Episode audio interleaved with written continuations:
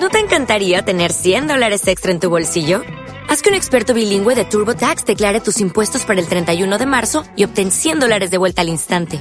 Porque no importa cuáles hayan sido tus logros del año pasado, TurboTax hace que cuenten. Obtén 100 dólares de vuelta y tus impuestos con 100% de precisión. Solo con Intuit TurboTax. Debes declarar para el 31 de marzo. Crédito solo aplicable al costo de la presentación federal con TurboTax Full Service. Oferta sujeta a cambios o cancelación en cualquier momento.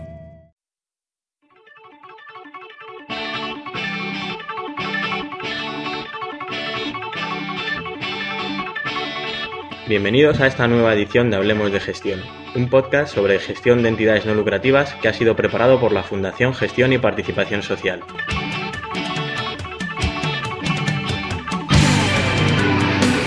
Soy Adrián Aguayo y hoy contamos con un podcast de contenido especial, para el cual nos hemos desplazado al Encuentro de Educación para la Participación, y donde se dan cita multitud de entidades sociales y profesionales de la participación en el ámbito colectivo y asociativo en general.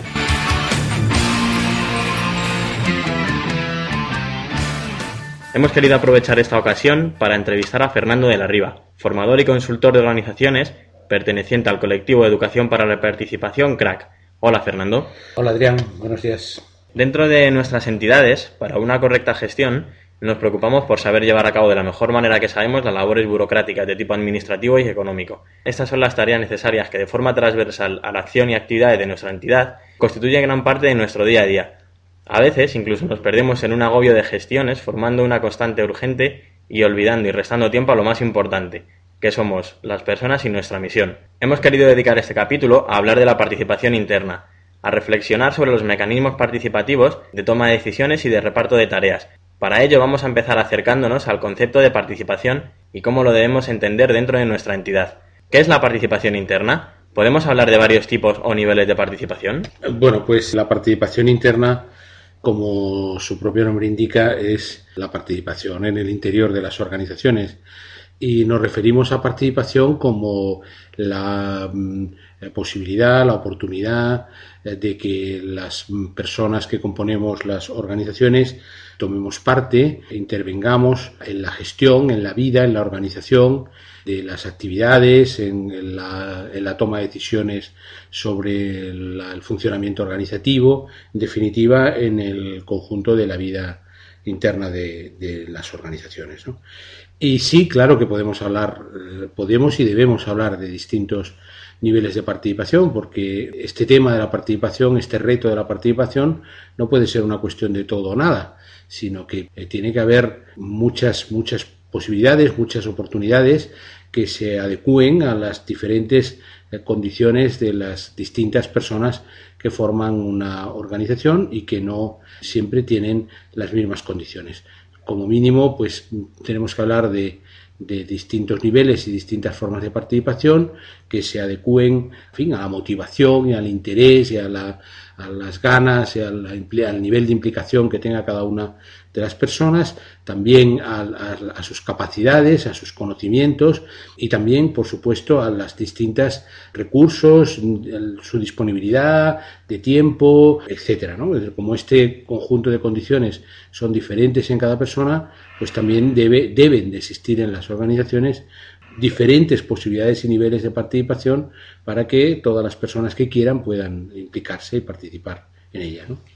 Ampliando nuestra reflexión sobre este tema, se ha hablado mucho últimamente de la situación actual de la participación en las organizaciones del tercer sector, casi siempre desde una perspectiva de estado de crisis. Escuchamos argumentos como el aumento de recortes sociales, que cada vez hay menos personas interesadas en comprometerse a participar en colectivos, menor preparación y sensibilización o primacía de los valores individualistas y consumistas transmitidos por los más media, ¿es esta la realidad? Si tuvieras que hacer un retrato de la realidad participativa en el tercer sector desde tu experiencia, ¿cómo sería? Bueno, yo creo que mm, este momento que estamos viviendo no es un buen momento para la participación social como no lo es para otro montón de cosas, ¿no? Estamos viviendo momentos de cambio y de transformaciones profundas que sin duda afectan al conjunto de la sociedad y por supuesto también pues a las organizaciones sociales y al tejido asociativo, no podía ser de otra manera. Las, las organizaciones además nuestras organizaciones venimos, tenemos modelos organizativos que, tienen casi 200 años. Nos estamos organizando como se organizaban los trabajadores y las organizaciones eh, sufragistas hace casi 200 años. ¿no? Un modelo organizativo, te digo, pues de eso, de del comienzos de la revolución industrial, comienzos del movimiento obrero, dos siglos después, cuando estamos en plena revolución tecnológica y en, comenzando la, mm, segunda década del siglo XXI. ¿no? Entonces, mm, además de los problemas propios del contexto y del momento que vivimos, pues eh, de la crisis global, pues además de eso tenemos nuestra propia crisis particular de, un modelo organizativo que tiene que, que, necesita cambiar para adecuarse a los cambios de la propia sociedad. no estamos, no vivimos en una sociedad donde la participación sea participación social, la participación en las organizaciones sea un valor en alza, ¿no? Eh, por supuesto que en nuestra sociedad predominan eh, valores consumistas, individualistas y esto hace pues que las, eh, las organizaciones no solamente ahora, sino en fin, esto es casi un problema histórico, haya una gran dificultad para captar y para incorporar a personas que quieran dedicarse eh, en la gestión cotidiana de las organizaciones y en el desarrollo de sus tareas. Este es un problema importante. Pero además, como te digo, pues quizá tenemos modelos organizativos que son un tanto jerárquicos, em, verticales, que responden a valores o modelos un tanto autoritarios, donde las decisiones las toma un grupo reducido de personas, el presidente, la presidenta de la asociación, del colectivo, la junta directiva, y se concentran un poco las decisiones con formas de funcionamiento poco horizontales, poco participativas, poco abiertas, como decíamos hace un momento, con poca flexibilidad, con un abanico estrecho de posibilidades de participación, o, uno se implica en todo o, no existen otras posibilidades y otras alternativas. Y entonces, efectivamente, pues estamos ante, ante un momento difícil, ¿no? En el que tenemos que, que reinventar y rediseñar las, las, formas de participación en el interior de unas organizaciones y tenemos que hacerlo desde una situación en la que por lo general es una minoría de personas las que están sosteniendo la vida de las, de las organizaciones con un enorme esfuerzo. Desde la situación actual descrita, la revolución tecnológica, la crisis global actual, la crisis de nuestros modelos organizativos, ¿somos las entidades realmente independientes? ¿Cómo podemos hacer para recuperar poder? Bueno, el tema de la, el tema de la independencia es otro tema clave, importante, ¿no? Yo, mm, aunque la verdad es que tiene muchos, muchos hilos de los que podríamos eh, agarrarnos. Yo, yo creo que desde la independencia las organizaciones sociales tenemos que tener también una capacidad de enredarnos y de conectarnos con la, el resto de los actores sociales que viven en nuestro entorno. O sea que eh, ser independientes no significa ser islas, ¿no? Tenemos que mm, estar aislados y aisladas las organizaciones, sino que tenemos que buscar generar esas redes y esos contactos y esas conexiones eh, para avanzar hacia una hacia una sociedad relacional, donde todo el mundo trabajemos en beneficio del conjunto de la, de la comunidad.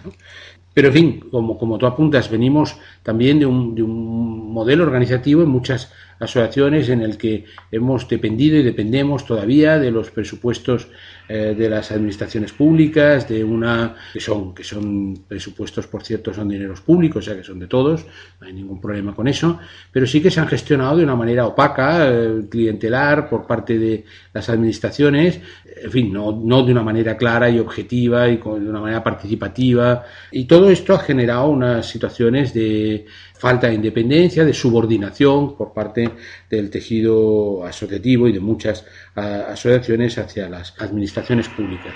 Por otro lado, hay otro problema que tú señalabas cuando hablabas de cómo podíamos recuperar poder, que tiene que ver con una cierta pérdida de nuestra conexión, de nuestras bases sociales. ¿no? Estamos en un momento en el que, como comentábamos hace un ratito, pues muchas organizaciones y asociaciones han quedado reducidas a un núcleo pequeño de personas que han perdido en buena parte su conexión con el, la realidad social de la que nacieron, con las bases sociales, con los grupos de personas que generaron hace tiempo esas organizaciones. ¿no?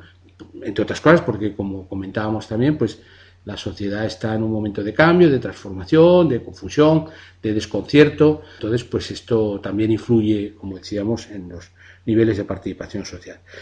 ¿Cómo podemos recuperar poder? Pues reinventando y encontrando la manera de reconectar, de reconectarnos eh, con, con la realidad social, con la realidad ciudadana, consiguiendo apropiarnos y, eso, inventar, innovar en las, formas de facilitar espacios de participación en nuestras organizaciones a, esta nueva sociedad tecnológica, también a, a los nuevos actores sociales, recuperando mm, buena parte de la legitimidad social y del sentido social de nuestras organizaciones para que efectivamente cuenten con un, con un respaldo activo de la ciudadanía que nos haga más fuertes ante las propias administraciones. Y otra clave que a mí me parece muy importante para recuperar poder es la de sumar fuerzas. Creo que las organizaciones debemos de dejar de eso de ser islas, de estar aisladas, de actuar cada una por nuestra cuenta, abandonar la filosofía de Juan Palomo y empezar a mm, trabajar juntas, eh, a apoyarnos mutuamente, reforzar, reforzarnos unas a otras y esto nos va a dar también poder y capacidad mm, de, hacer cosas y de, mm, eh, influir en la realidad de nuestro entorno. En este sentido, en el que las relaciones y nuestras conexiones con las personas constituyen el principal medio para llevar a cabo la participación, ¿qué es lo que nos mueve a participar, a juntarnos para cambiar la realidad? ¿Estamos las entidades ofreciendo las motivaciones necesarias y los mecanismos para la participación?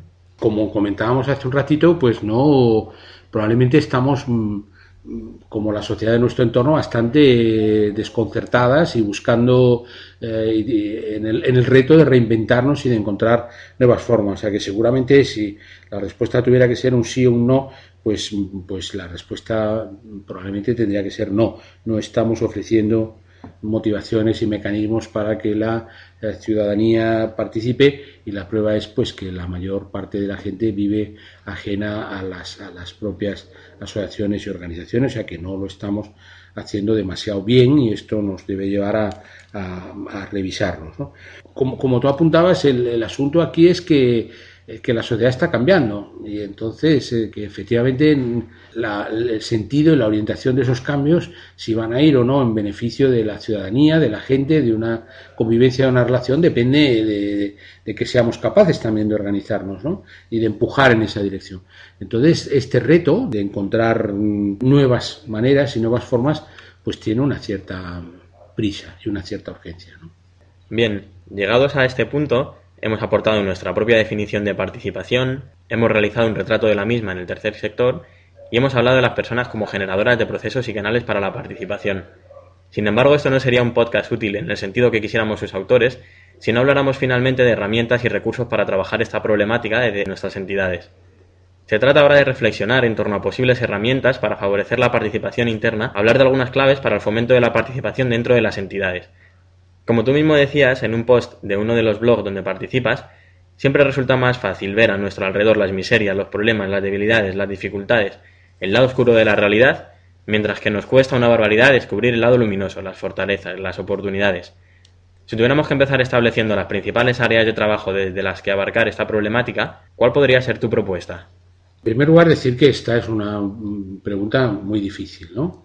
Porque estamos en, en un momento, como comentábamos a lo largo de esta conversación en un momento de cambio, de, transformación en el que tenemos pocas certezas.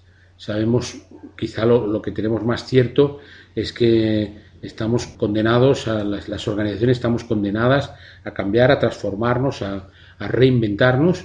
Mm, sabemos que, no podemos seguir eh, ancladas en un, en un modelo que, que, ha agotado su recorrido pero, pero realmente no sabemos cómo, cómo van a ser las organizaciones del futuro y en qué dirección tenemos que trabajar. Quizá la, la, primera alternativa importante es ser conscientes de que estamos en un contexto de cambio y de transformación, no agobiarnos.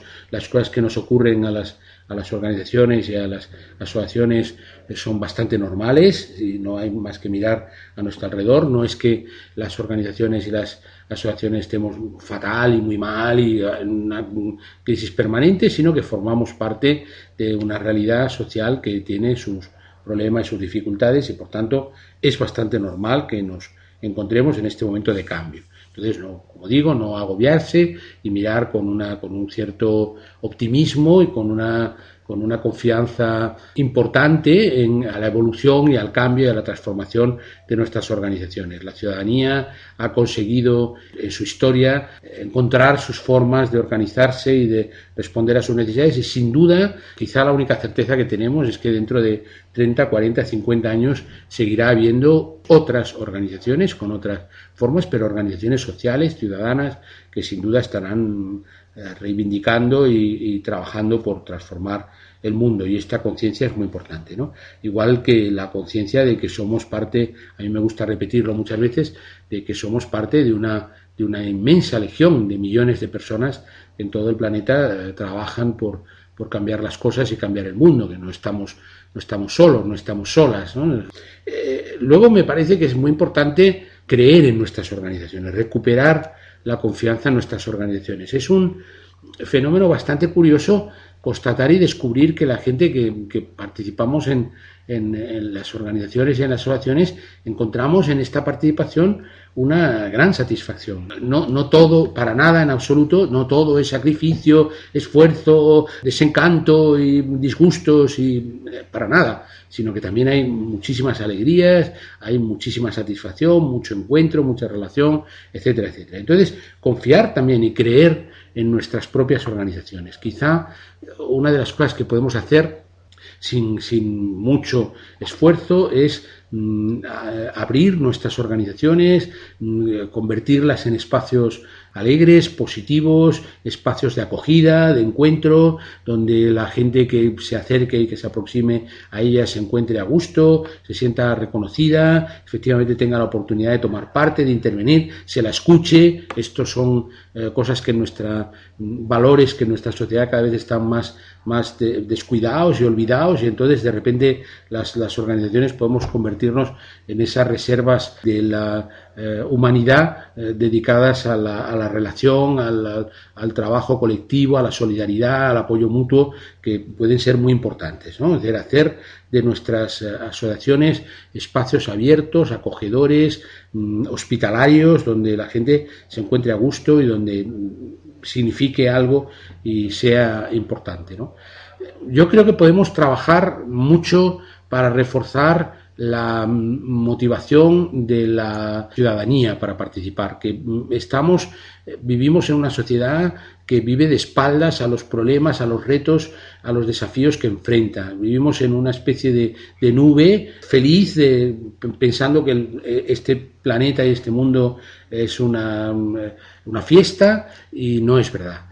Eh, estamos, enfrentamos retos en lo económico, por supuesto, estamos enfrentando una crisis económica, financiera, que afecta al reparto de la riqueza en el mundo de manera muy grave, pero además tenemos una crisis medioambiental y hay una crisis energética y hay una crisis alimentaria y hay una crisis migratoria y, en fin, y etcétera, etcétera, etcétera. Estamos enfrentando desafíos muy importantes.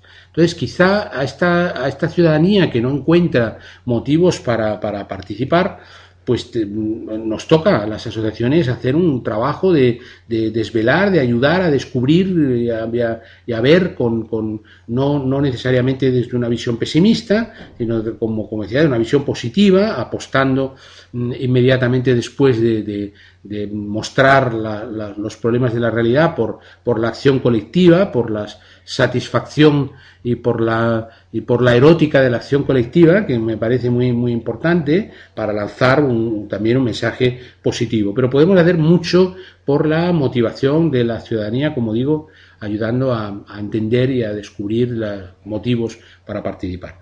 Luego podemos hacer mucho también por, por la formación, por la formación para la participación, por la educación para la participación de la ciudadanía. Hay mucha gente que no participa no solamente porque no encuentra los motivos, sino porque no sabe cómo, porque no eh, eh, algo que, puede parecer muy evidente, que es juntarse con otras personas y escucharse y dialogar y, y, construir juntos y eh, juntas una ideas y, propuestas y acciones y llevarlas a cabo trabajando en equipo, pues esto que yo estoy diciendo ahora y que parece tan fácil es enormemente complicado porque nadie nos ha educado ni en la escuela ni en el entorno familiar para hacer estas tareas, para trabajar en equipo y para cooperar y dialogar y comunicarnos y entendernos. Entonces podemos hacer mucho también por mejorar la formación, la educación para la participación de la ciudadanía en general y de nuestros miembros eh, en particular.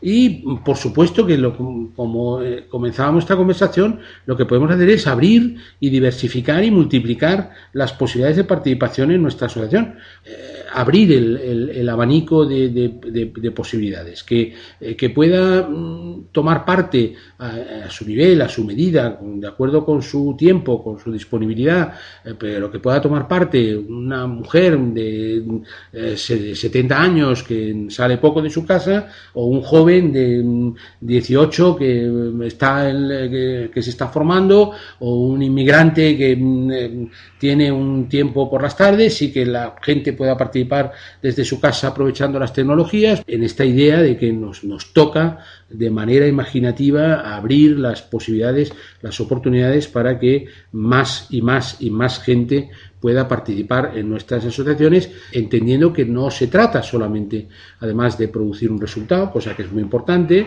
de que la gente contribuya, con su, contribuyamos colectivamente a mantener las asociaciones, sino que el solo hecho de participar y de tomar parte tiene un sentido, tiene una significación, contribuye a reforzar la motivación de quienes se, implican poco a poco, es un proceso progresivo y la gente que primero se acerca solamente a curiosear y a echar una mano un día en una actividad, pues eh, seguramente podrá llegar a ser algún día el presidente o la presidenta de la asociación. Así que yo creo que tenemos un amplio camino eh, para recorrer con humildad, con modestia, uniendo fuerzas con otras asociaciones, con esperanza, apostando por el futuro, em, siendo conscientes de que hagamos lo que hagamos, pero sobre todo si lo hacemos en una buena dirección, eh, las, organizaciones sociales del futuro van a existir y van a ser sin duda mm, fuertes y poderosas en la construcción de otro mundo posible. Bien, hemos señalado algunas líneas en la dirección de ser conscientes de la realidad, despertar una actitud crítica con cierto optimismo eh, otra sería recuperar la confianza en nuestras organizaciones, debemos creer en ellas, convertir en espacios de encuentro nuestras entidades, abrirlas a la gente, reforzar la motivación de la ciudadanía. Estamos enfrentando retos importantes y debemos ayudar a entender los diferentes motivos que tenemos para participar y la formación, enseñar a participar, ¿no? Muy bien, Fernando, eh, ha sido muy interesante y entretenido. Si queréis hacernos llegar algún comentario puede ser a través del blog en el que está situado esta grabación www.asociaciones.org barra Hablemos de Gestión o a través de la cuenta de correo hablemos de gestión arroba asociaciones.org. Fernando, muchas gracias y hasta el próximo podcast. Muchas gracias a ti, Adrián. Hasta el próximo.